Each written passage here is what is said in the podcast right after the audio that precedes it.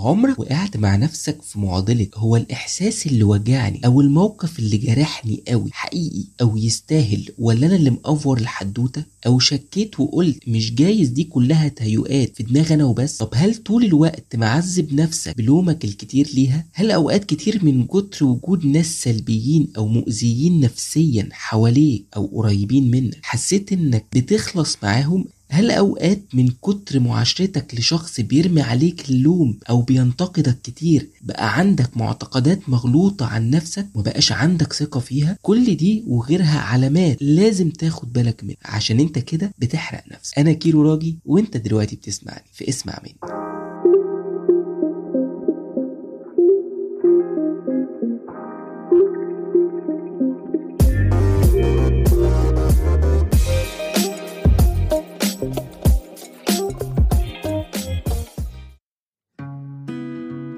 بداية في الحلقة دي هتسمعوا مني كلام قد يبدو غريب على ناس كتير.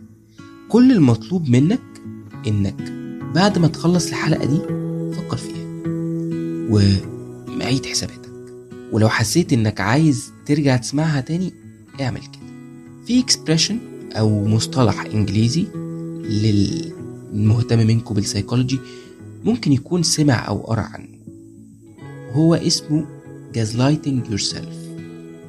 باختصار كده هي حالة بتحس فيها إنك شاكك في نفسك مش قادر تدرك قيمتك الحقيقية وبالتالي ممكن أصلا بسبب كده تبقى مش عارف تحدد إيه اللي تقبله وإيه اللي ترفضه من الناس أو إيه اللي تستحقه وإيه اللي ما تستحقوش. حالة بتخليك تشك في كل حاجة بتحصل حواليك. في كل المواقف في كل المشاعر اللي بتحسها في ردود أفعالك حتى بتشك في حزنك وفي ألمك. الحالة اللي بتكلم فيها دي عميقة جدا جدا نفسيا. وهي بتبقى عاملة زي فعلا لمبة الجاز للي منكم عارفها يعني. هي أصلا الكلمة دي جاية من gaslight أو إضاءة الجاز يعني. هي الإضاءة دي بتحرق نفسها من جوه وبتفضل تحرق لحد ما الجاز اللي فيها يخلص وتطفي. هي دي الفكرة. لذلك في أوقات بننطفي حرفيا وإحنا مش عارفين إحنا اتطفينا ليه. إيه اللي جرالنا ليه مش مبسوطين؟ ليه مش حاسين إن إحنا عايشين؟ ليه ما عندناش شغف تجاه أي حاجة؟ ليه مش قادرين نحب أو ندي مشاعر؟ وهكذا. وهنا هقول لك أكتر خمس علامات يأكدوا لك إنك بتحرق نفسك أو gaslighting yourself زي ما بيقولوا. أول علامة وأهمهم هي لومك لنفسك. في ناس دي من أهم عاداتهم الحياتية مع نفسهم. في صوت عايش جواهم ليل ونهار ما بيسكتش ما بيفوتش أي صغيرة وكبيرة على حياتهم أو في حياتهم يعني. بشكل مزعج ليهم في أوقات كتير. لما بيدخل بقى الموضوع بينهم وبين الناس أو في علاقاتهم فتلاقي طول الوقت في عقلك بتحاسب نفسك على ردود أفعال الناس وتصرفاتهم معاك. فتفضل تقول لنفسك إيه ده أنا وحش. أكيد الغلطة مني مع إنك ممكن تكون مش عارف أصلا فين الغلطة اللي أنت عملتها أو غلطت في إيه. أو تقعد تحاسب نفسك بزيادة تقول أنا ليه اتصرفت معاهم بالشكل ده؟ مع إنك عارف برضه إن رد فعلك كان بناء على أفعالهم أو كان فعلك طبيعي أو يعني الموضوع مش كبير قوي زي ما انت قاعد بتفكر فيه أو تقول لنفسك لا ما كانش لازم اتصرف كده. وطبعا ده ممكن يكون بيحصل بناء على برضو لوم القريبين مننا أو الناس اللي بيحبوهم اللي هو من طبعهم انهم بيلوموا طول الوقت أو بيعاتبوا طول الوقت أو بيحسسوك بالذنب طول الوقت أو الناس اللي ما بيعترفوش بأخطائهم وطول الوقت عايشين في دور الضحايا وإحنا اللي طول الوقت السبب في كل حاجة بتحصل. دول كتير جدا حوالينا للأسف. لحد ما بتوصل بقى بسبب الناس دي إنك بتصدق فعلا إنك وحش.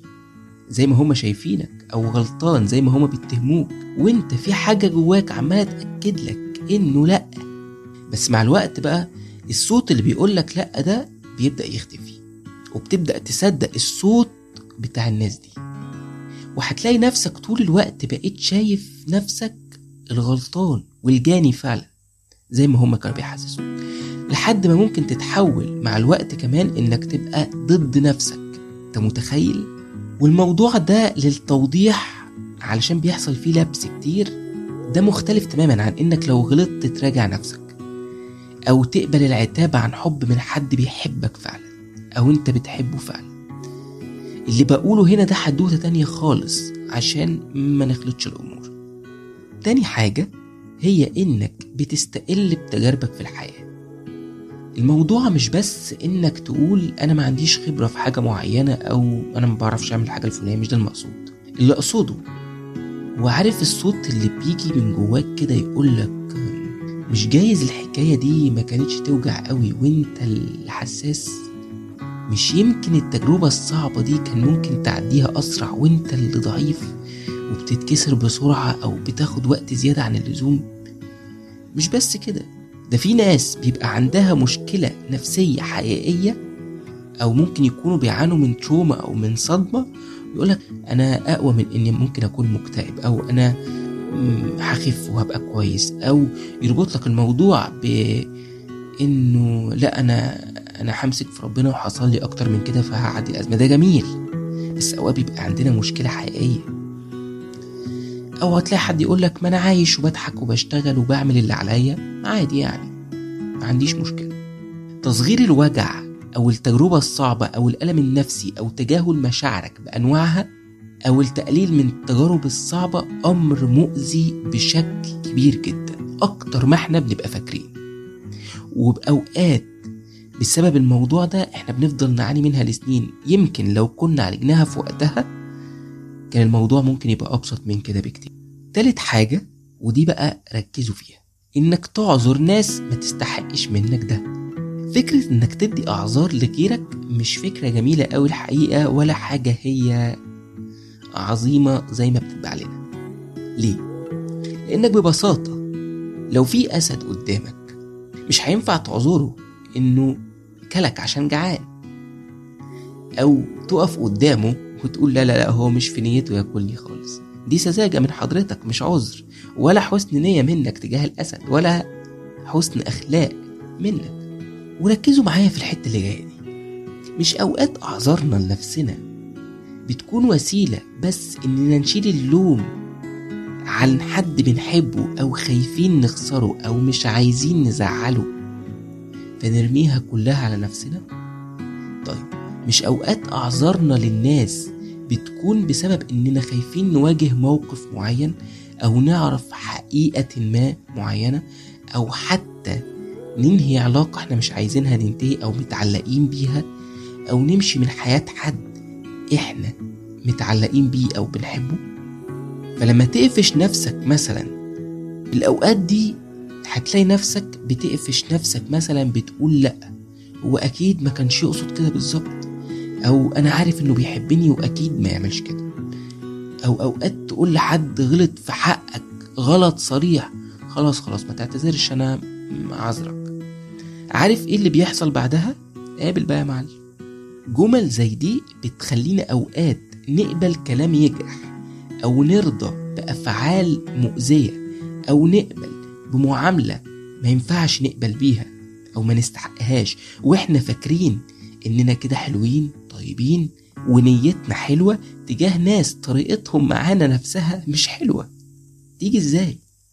تاني أنا عارف إن الكلام النهاردة هيخبط ويلخبط شوية حاجات جوانا أو مفاهيم اتزرعت فينا أو حاجات كنا فاكرينها إنها حلوة وجميلة وصح بس والله ده بيبقى أوقات كتير جدا. تعال نروح لرقم أربعة وهي إنك تصدق إنك حساس بزيادة.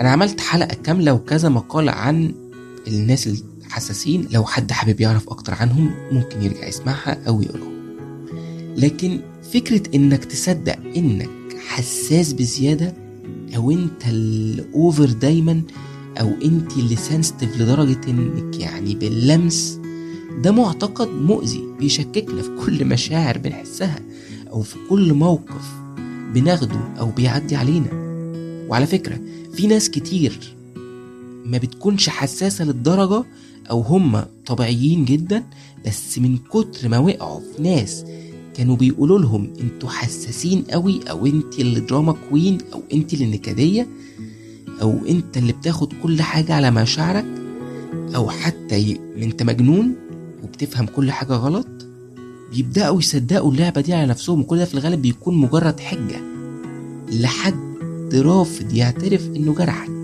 أو غلط في حقك أو أذاك. م- فهمتوا اللعبة؟ وده في ناس بشوفهم كمان بقوا يصدقوا إنهم كده فعلا زي ما قلت وده عيب فيهم. فأصبح كل حاجة بيحسوها أو أي موقف بيمروا بيه يلوموا نفسهم ويحاسبوها. بدل ما يروح يحاسب الطرف اللي عمل كده ويحس إن العيب فيه هو وهما اللي حساسين اوفر أو بيكبروا الأمور أو بياخدوا كل حاجة على مشاعرهم. وهقول لك على قاعدة هنا وفكر فيها. في أي موقف بتمر بيه أو أي كلمة بتتقالك بيوصلك منها مشاعر مشاعرك دي هي اللي حقيقية مش نوايا الآخرين. مفيش حسن نوايا في جرح الناس أو أذاهم أو وجعهم. ميك سنس يعني بالعقل.